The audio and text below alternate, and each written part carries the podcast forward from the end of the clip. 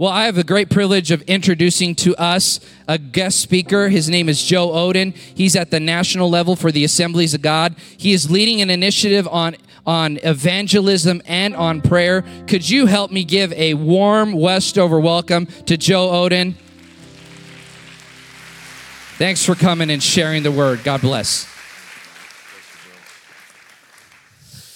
Good morning, Westover. How's everybody doing? Fabulous. Thank you, Pastor Jonathan and Pastor Danae, for having me today. It's an honor to be with you guys. My wife doesn't always get to travel with me. We've got three small children, so she's got the big duty and she's going to get the best seat in heaven. How many of you can say amen to that? Uh, my wife, would you just stand and just uh, so everybody can see you? They thought it was my sister, but no, that's my wife. It's uh, an honor to be with you. I do come to you from, from Missouri, but that's not where I'm originally from. Some people call it a mission field, others call it a foreign nation. I call it Alabama, home of the Crimson Tide. But I won't talk about that. This is a basketball town. How many of you know uh, that you don't have to have your suit just right and your tie just right and read from a certain version of the Bible for God to hear your prayer?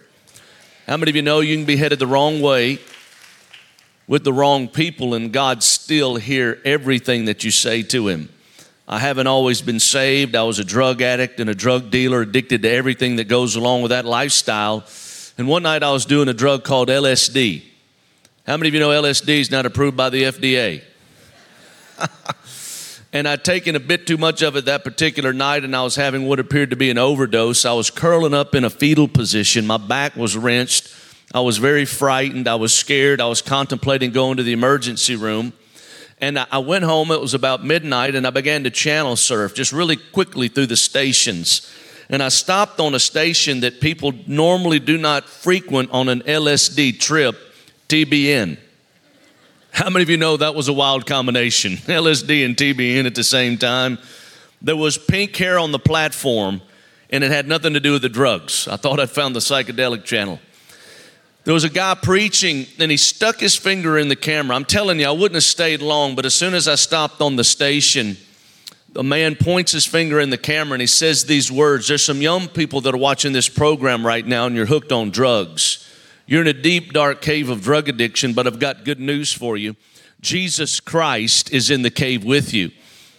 And he's going to bring you out of the cave and he's going to set you free. And when he does, you're going to preach the gospel around the United States of America. When he said that, I got hit by the power of God. I had an encounter with the Holy Spirit. Look, I, I want to tell some grandmothers and grandfathers, some moms and dads right now. You've raised your kids in church, they've had an encounter, and they might not be living for God right now. I want to tell you don't fix your eyes on the bondage you can see, fix your eyes on the God that you cannot see. Because even though it doesn't look like in the natural that God is moving, He's doing something on the inside. Because you cannot encounter the power of the Holy Spirit without something happening on the inside of the individual's life after that night, I did more drugs than I'd ever done. I began to smoke crack. I began to go stronger in the wrong direction than I'd ever gone before. But on the inside, I knew there was a call of God upon my life. And I did two things that drug addicts normally don't do. Every night before I'd go to bed, I'd pray that God would get me in church, just real quick. As my head would hit the pillow, God, get me in church. And the second thing I began to do was prophesy. Now, that might mess with your theology a little bit, but I'm okay with that. And I would be at a party, strung out, cocaine in my pocket, marijuana in my hand, and a Budweiser in the other, and I'd get everybody's attention and I'd stand up and I'd say, Hey, everybody, one day I'm going to preach the gospel around the United States of America. My friends will be like, Joe, tonight, dude, come on. Do not bust out when you're going to preach the gospel around America. You sell drugs, you're drunk, and it's a buzzkill, and girls don't like it, and I'm with you, and that puts me in a negative situation. but I had to let what was on the inside come out. I never read the verse, the power of life and death is in the tongue. I'd never read Ezekiel to say things even though they are not as though they are. And so I was prophesying the destiny of my life. When the devil thought he had me bound and it was over, I was prophetically shaping the destiny of what God had called me to be. And about a year and a half into this, I was in Gulf Shores, Alabama, and I was highly intoxicated and I had a bright idea. you ever met a drunk guy with a bright idea? Come on, don't look at me all dignified. You were the drunk guy with the bright idea. Come on, take that look off your face. I thought, I'm going to give the California wave to the car next to me. And they didn't think it was funny. And so they chased us down, and one bright idea was followed by a second. I was, I was inspired that night, and I thought, I'm going to get out of the car my beer bottle, and I'm going to smack this guy on the head, and then I'm going to get back in, and we're going to continue to party. Point number one, I get out. Point number two, I lift up the bottle. Point number three, I didn't know he was an undercover cop. And they wrote, and, and, about that time, all the police showed up out of nowhere. They were like Philip the Evangelist. It was like they just manifested. and they wrote a song about me. Maybe you've heard it before. It goes something like this I fought the law Every one of you that knew that song are going to go straight to hell for listening to secular music. It's on video. Pastor Jonathan will be seeing you for a counseling session starting at 10 a.m. tomorrow. I fought the law, the law won. I went straight to jail, and I'm in and out of jail, in and out of jail. The last time the judge put me in, he puts me in for a year, and he starts going, and but he let me out much earlier, thank God. And he starts going over my probation. He said, You got to go to AA. You got to go to NA. How many of you have ever been to A or NA? Just wave your hand up real quick in the back. Keep it up. They're no longer anonymous. There we go. Broke the anonymity of Bill Wilson. And and then and then he said, you got to go to NA. And then he said, and you got to go to church on Sunday and get the bulletin signed by a pastor, or I'm going to put you in jail for a year. How about that for a judge? Thank God for that guy. I wouldn't be standing here today if it wasn't for him. How about God raising up some godly judges and DAs in the United States of America that still have a fear of God and that believe they can get them in a church altar to get set free from alcohol? I didn't need rehab. I didn't need self improvement. I needed an overhaul. I needed a transformation.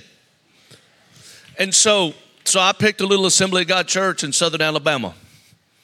And I remember I the first time I ever walked in and going up to the pastor, you know, it's uh, pastors don't know what's going to happen. You know, you never met the guy, Pastor, can I talk to you for a couple of minutes after the service? so we walked back and I said, Man, I've been a drug addict and a drug dealer, addicted to everything that goes along with that lifestyle. And the judge, put me in jail for a year. He let me out much earlier, and he sentenced me to church. And I picked yours. And I thought that girl in the youth group was pretty, and I'd like to meet her. No, I didn't say that.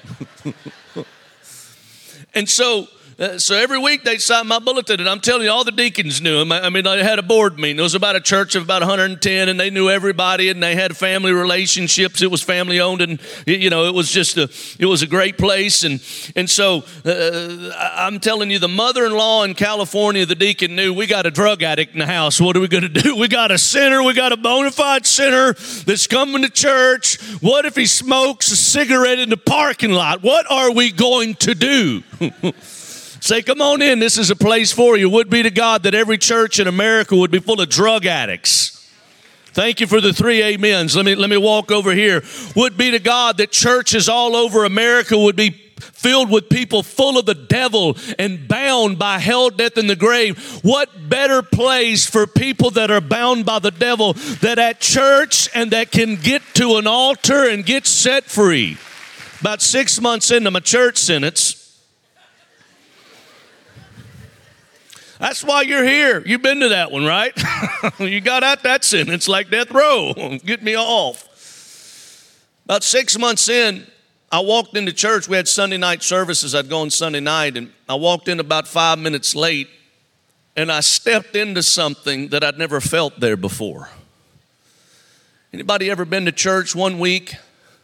showed up the next and the atmosphere was different? You, you, you could sense something. Now, look, I wasn't saved. I was the guy that strategists say you need to tone it down a little bit because you don't want to spook anybody. Well, I'm telling you, when the real manifestation of the Holy Spirit drops in the room, the only thing that gets spooked is the devil, and the devil needs a good spooking. If it's real and authentic, the worst of sinners are going to be drawn. I wasn't frightened. I thought, I began to have opened eyed visions of the things of God as the guy was preaching. And he was from, I'm from Mobile, Alabama, and about uh, 70 miles east is a town called Pensacola, Florida. And they were experiencing a mighty outpouring of the Spirit called the Brownsville Revival that took place for five years. Millions came through, hundreds of thousands were saved. And you know what? I didn't need a good communicator or a charismatic speaker. I needed somebody with a baptism of fire on their life. I needed an anointing to break a yoke. I had a yoke and I needed somebody anointed. I didn't need somebody funny.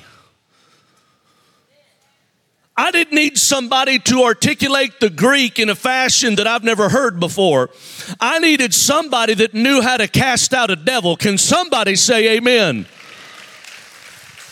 He gave the altar call. I jumped up and I ran to the altar as fast as I could. Been to three rehabs, been to so much counseling, and I'd go bound and I'd leave bound. But one touch from God. When I bent down on my knees, I was bound by hell, death, and the grave. But when I stood up, I was washed in the blood of the Lamb of God years of addiction and immorality and perversion and bondage was washed away. I experienced Second Corinthians 5:17. If any man be in Christ, he is a new creation. Old things are passed away. Behold, all things become new. I believe in the United States of America we're suffering from an intellectual ascension to the gospel and not transformative encounter. America doesn't need a new intellectual approach approach. We need a transformation that goes from death to life. We don't need to make bad people good. We need to make dead people live. And it's supernatural. When somebody gets saved, it's just as supernatural as somebody getting healed of cancer. And we need a transformation. If you haven't experienced a transformation and the old you died and God created a new in you to, this morning is your time. It's your time. It's going to happen to you today. And I was the first person he prayed for. I'm standing at the altar. He walks up to me. He said, What do you need from God? I gave it my best spiritual shot. I said, I'd like to get filled with the Holy Ghost. Didn't understand the theological ramifications behind my request. He said, Okay. He touches me on the head, and the next thing I know, I'm flying back under the power of God. I land on my back. I looked up to God and I said something like this Lord, that was like I just smoked a good joint. Some of you looking at me all dignified. I know we're fasting, but I don't think Pastor Jonathan's got us on a prune juice fast. Honey, did that redneck boy from Alabama, bunch of rednecks, did he just equate a move of God with cannabis? Yeah, I, I, did. Have you ever been touched by God in such a way you didn't have an adjective to depict or describe what was coming into your world from another? Would be to God, this church would be full of people that were drug addicts that walked in and said, I don't have the articulation to communicate what is happening to me, but something is coming on me that I've never felt before. And it doesn't, it feels like drugs, but it's pure and it's righteous. And I've been searching for this my whole life. And I, I got up. I got up off the floor. We had these altars that ran across my church, you know. So I sat on it like somebody getting on a horse in downtown Fort Worth thought, I'm not leaving. I'm waiting for this my whole life. And I looked up to God and I said, Jesus, one of the most sincere things I've ever said to God in my life. I said, if my friends that are hooked on drugs could feel this power that's running through my body right now, they'd get born again. I said, Jesus, my life for the gospel. I walked in that night bound by hell, death, and the grave. I walked out set free, baptized in fire, called to be an evangelist. A moment at the altar transformed everything, and I was created anew. I got born again. And I immediately began to pray. Pastor Jonathan and I were talking about his burden, his heart, his desire, the urgency that people in this house would develop a personal altar. I want to tell you what's on his heart to see God do in this house was the embryonic cornerstone that my Christian life came out of. Nobody was teaching me. I didn't have a pastor like Pastor Jonathan to disciple me in the personal altar, but something on the inside of me said, Joe, you got to pray.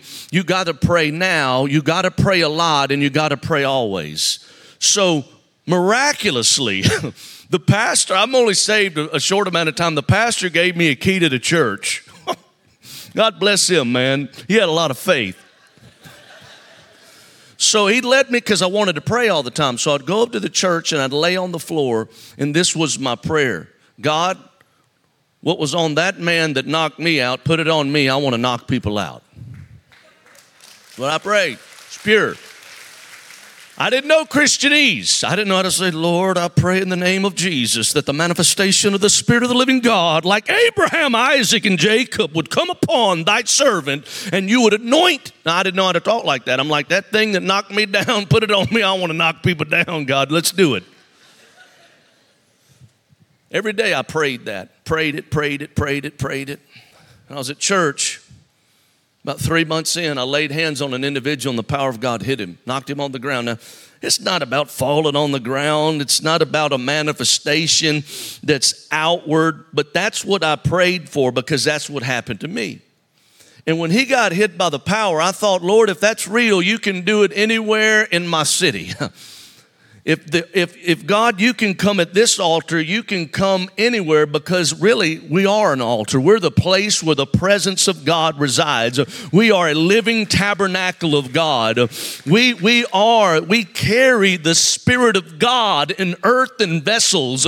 So it doesn't matter if we're at a church altar or in Walmart, we can create an altar anywhere and everywhere we go. Bless God. Elijah created one in front of about 5,000 thousand witches and called fire down. God wants us to learn how to create the personal altar so the public altar can show up. Uh, if we want God to show up outside, we got to have a personal place uh, of prayer for Him to do it anywhere. Can we say amen to that point right now? That was a good addition.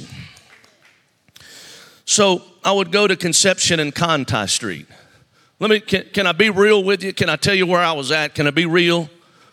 Seven gay bars was where I was go. 1997, next to a Bourbon Street area with thousands of revelers. The corner I hung out on was known for pimps, prostitutes, crack, and crack dealers. And I'd go by myself. And this was my evangelistic strategy. Now it's deep. Get out your pen and paper, and, and, and you need to probably get a, at least a master's degree for this question.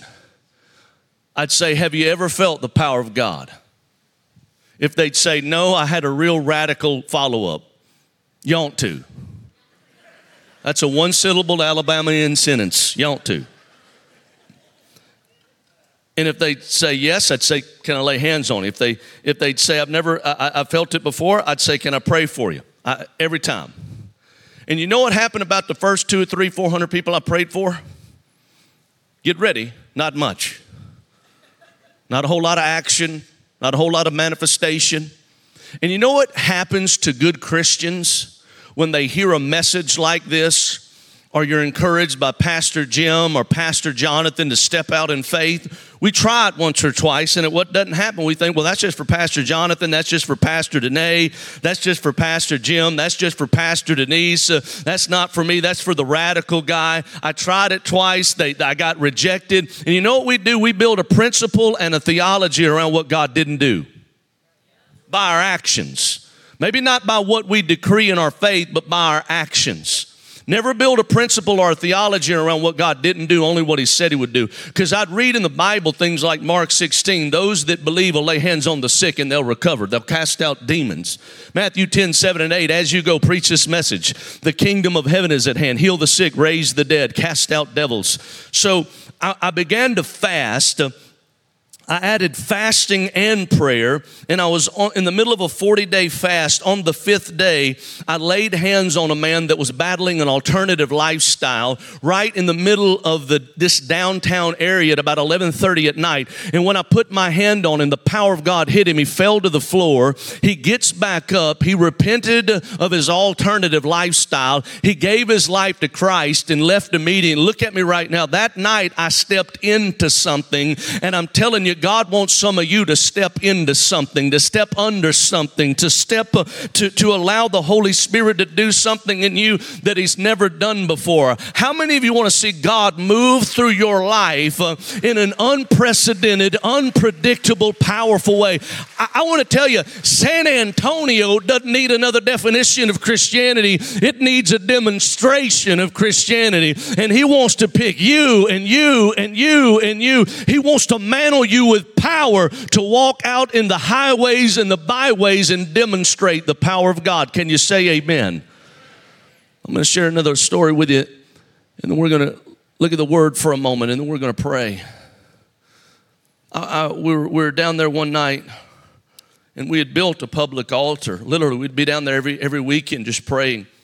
We were worshiping the Lord. I told the team, I said, no one witness to anybody till the presence comes.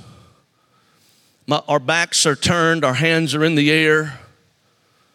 And this guy, he walks over to punch my friend in the face. And when he puts his foot on the sidewalk from the blacktop pavement to strike my friend, when he puts his foot there, the power of God hit him and he started crying. He stepped into the presence of God. And when he did, we turned around, we led him to Christ, laid hands on him, the power of God hit him, knocked him out right on the street. He gets back up. He said, I'm a Vietnam veteran.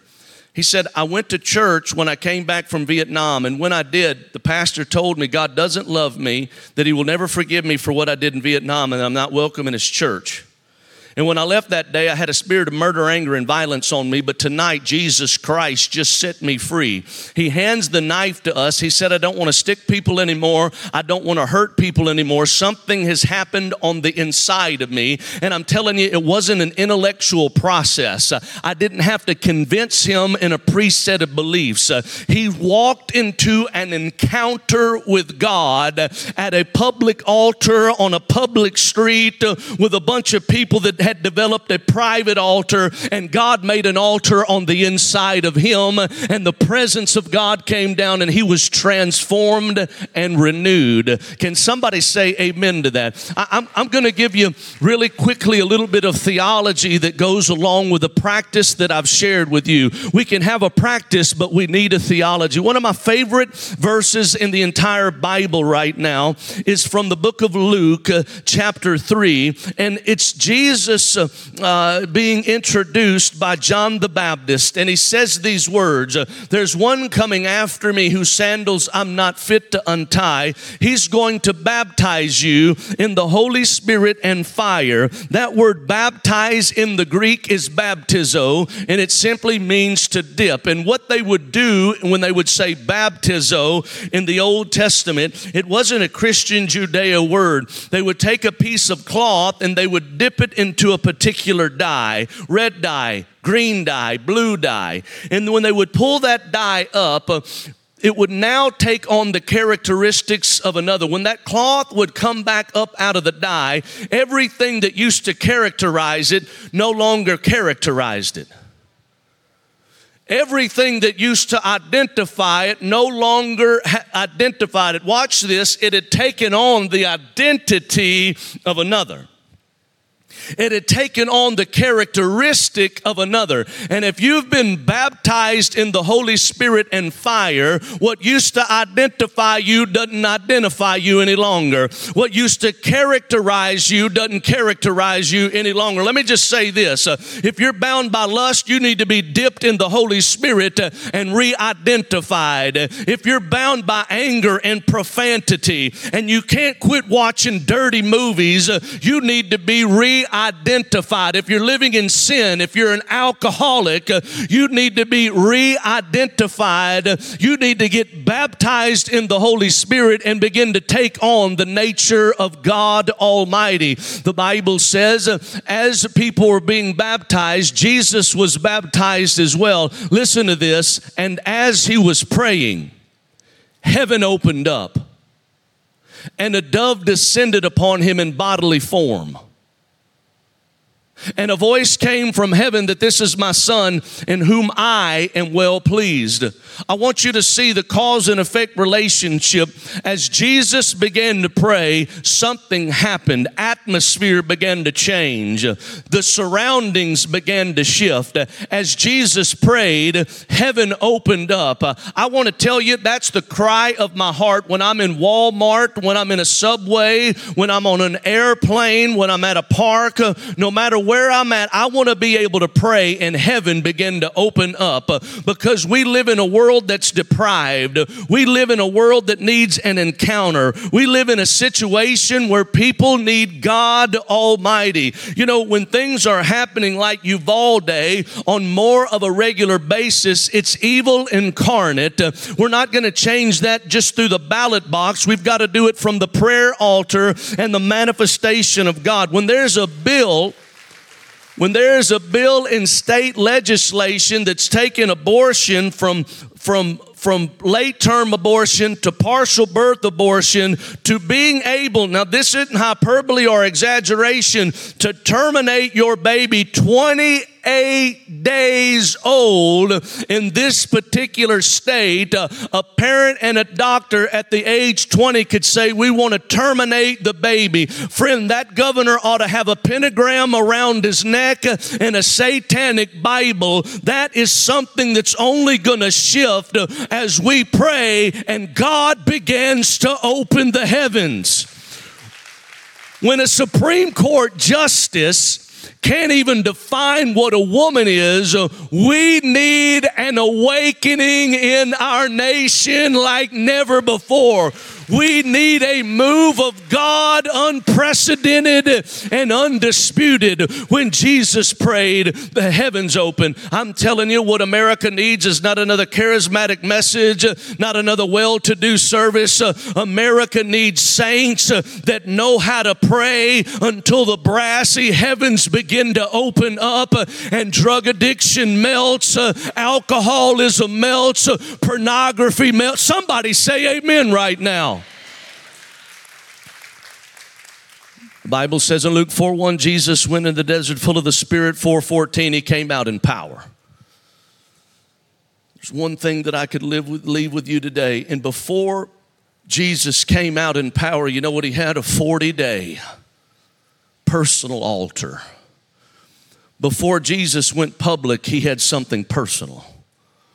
His private altar turned into a public altar that released a mighty display. Luke 4 18 and 19, he said, The Spirit of the Lord is upon me because he's anointed me to preach good news to the poor, for recovery of sight to the blind, to bind up the brokenhearted, and to set the oppressed free. How many of you know what it was like before you got saved that you couldn't get out of the cage, that you were bound, that you were shackled? I went to rehabs trying to knock the door open of freedom. Couldn't do it, it was locked. Beelzebub had the key. Self helps weren't doing me any justice. I was bound. Jesus said, The Spirit's on me because there needs to be a supernatural power during the proclamation of the cross, the resurrection. What Jesus was saying is the Spirit comes to empower in a supernatural dimension the message of the cross. You know, we've all sinned and fallen short of the glory of God. The humanity is deprived. We all deserve hell, but Jesus came as a perfect Lamb of God, and the Bible depicts him as Lord. He's not just our friend in the sky, he is Lord. And we've got to understand the Lordship of Jesus Christ. We can't live any way we want to, we can't do anything we want to, we can't just live our life the way we want to live it. He is Lord, that means he's in control. We don't get a vote, it's not a democracy, it's a theocracy, and, and he is King and Lord. Lord. When Jesus said, I've come to preach good news, that is what he is talking about. That's good news. And therefore, because we deserve hell, Jesus paid the price and died on the cross and paid the penalty for our sins. He took our sin upon him and died.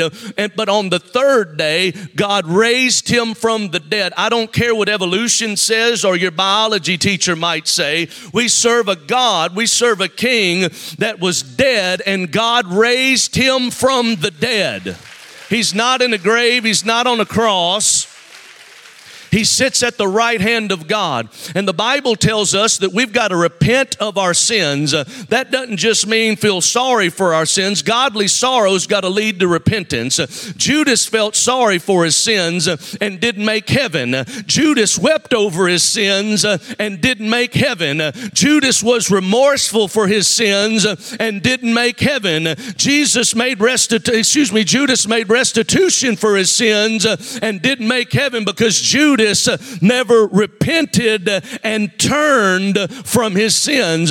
There's more to salvation than a forgiveness prayer. We've got to turn and we've got to bow to the Lordship of Christ and put our faith in the work of the cross and the resurrection of the dead so Jesus can transform us. Benny Hinn used to say this the greatest miracle of all is salvation. People would be jumping out of wheelchairs in his meetings and I would think, What are you talking about? That guy was paralyzed.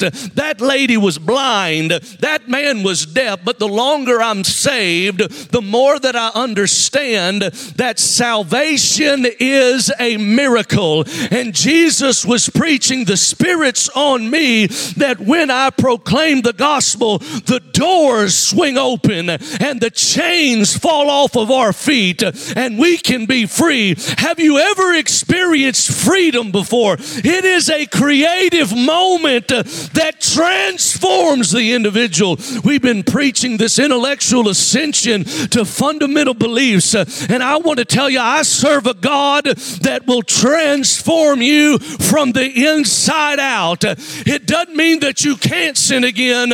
Your channel's been changed.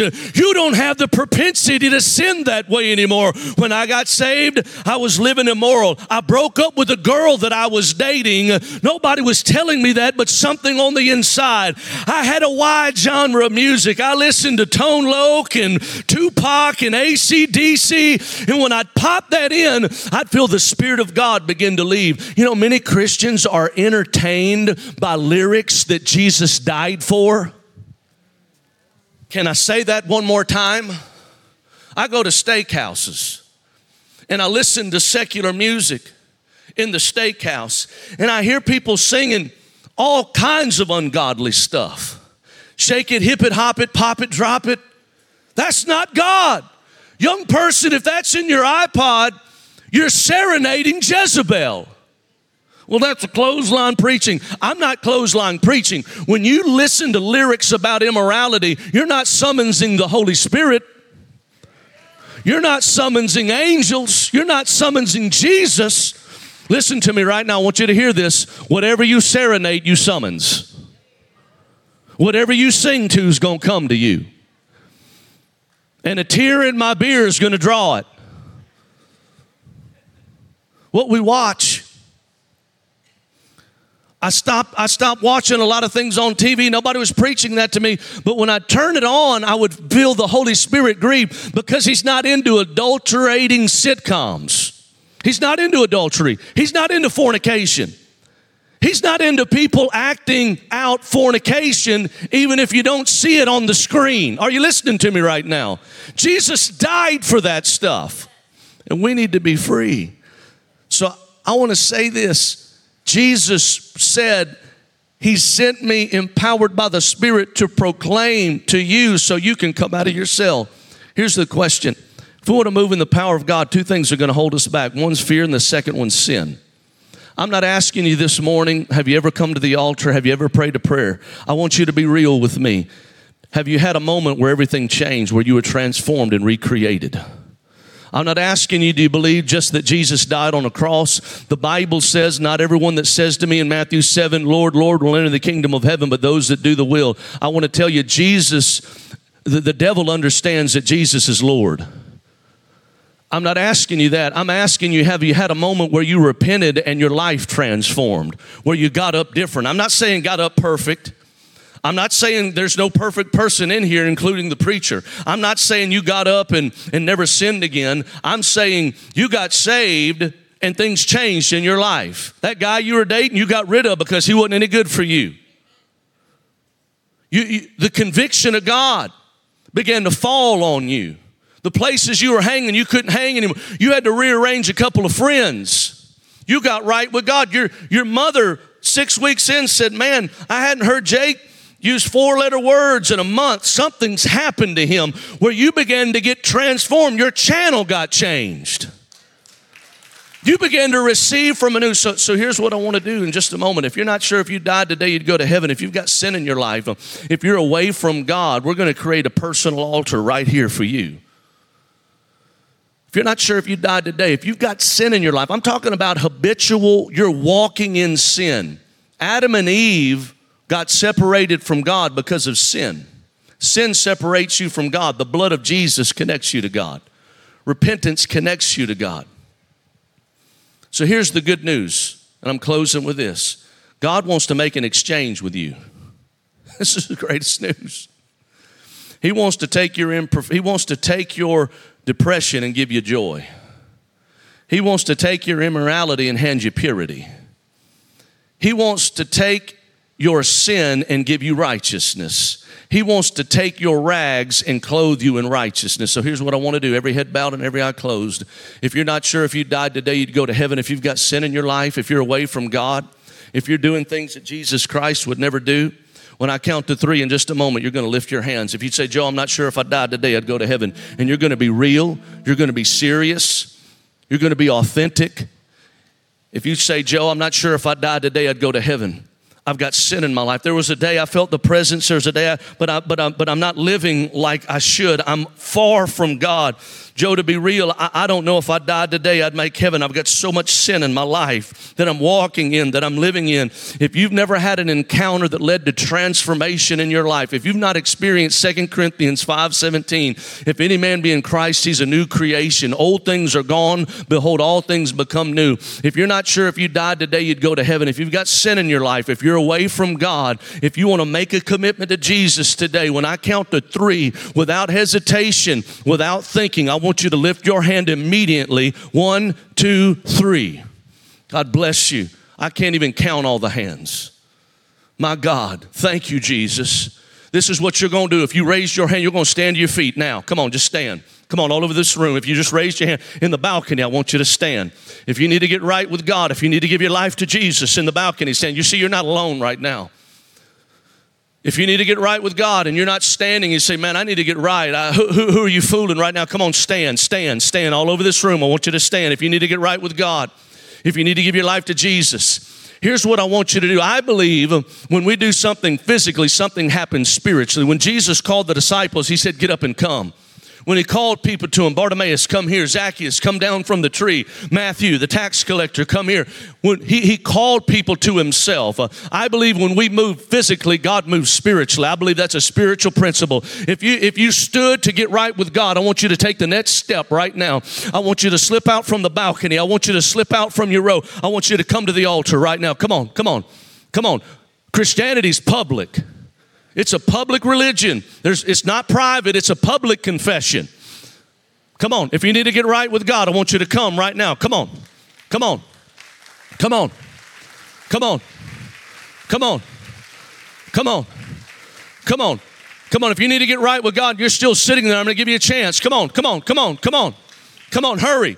If you need to get right with God in the balcony, would you come right now? You're not promised tomorrow. Would you come? Hurry. Come on. Come on. Come on. Anybody else, you need to get right with God. I want you to come right now. Come on. This is your moment. This is your time. This is your day. This is your opportunity. If you need to get right with Jesus right now, come on, sir. Come on, daddy. Come on, mama. Come on. I know it's a battle. I know some of you are weighing it, contemplating it, deciding right now. Would you give Jesus a shot? The only thing that holds you back is pride. It's how the devil felt. He was full of pride. If you need to get right with God, I'm going to give you another moment. This is a holy moment right now at Westover Hills. If you need to get right with God, I'm going to give you, this is what I want to do. Mr. Drummer, I want you to, in just a moment, I want you to give me 15 beats on that snare drum for 15 seconds. Nice and slow, like that. I'm about to give you 15 seconds and we're going to close the altar and we're going to move on. If you need to get right with God, you got 15 seconds right now. Come on. Come on, you got 14 seconds. Hurry! If you, God bless you, ma'am. God bless you, sir. If you need to get right with God, you got about 10 seconds. Come right now. God bless you. God bless you. Come on. Come on. God bless you. God bless you. God bless you in the balcony. God bless you in the back. Hurry right now. Run to the altar. Come on. Come on. Come on. Come on. Jesus. Jesus. Jesus. People are still coming. Jesus. Jesus.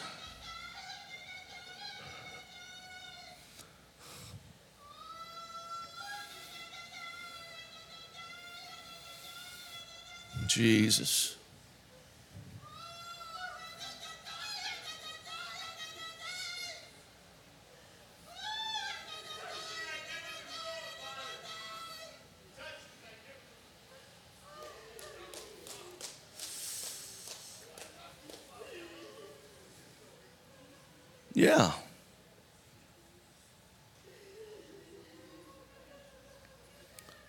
Maybe you say, Joe, this is just continue to pray. I'm cool with it.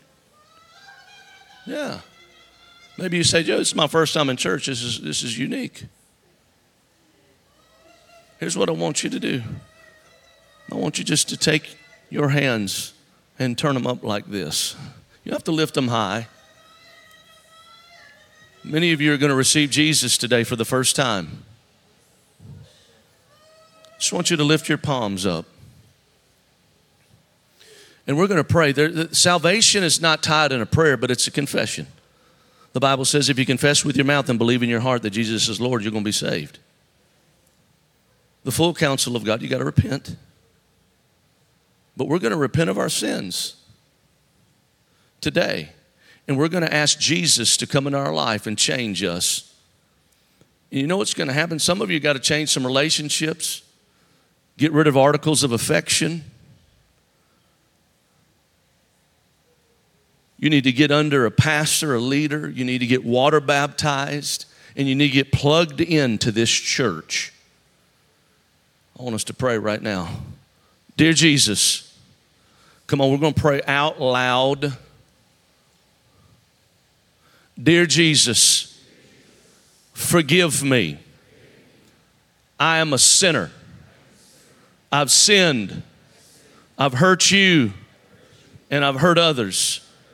Jesus, I ask you this morning to forgive me of my sin, to wash me in your blood, to change my life. Jesus, this day, I give myself to you, Jesus. I ask you to change me. I ask you to deliver me. And I ask you to save me in Jesus' name. Amen. I want you to remain at the altar. We're going to begin to pray for in a minute. Pastors on staff are going to help me. We're going to begin to pray for you that you would encounter the presence and the power of God. Maybe some of you are still sitting out there. You love God, you're saved.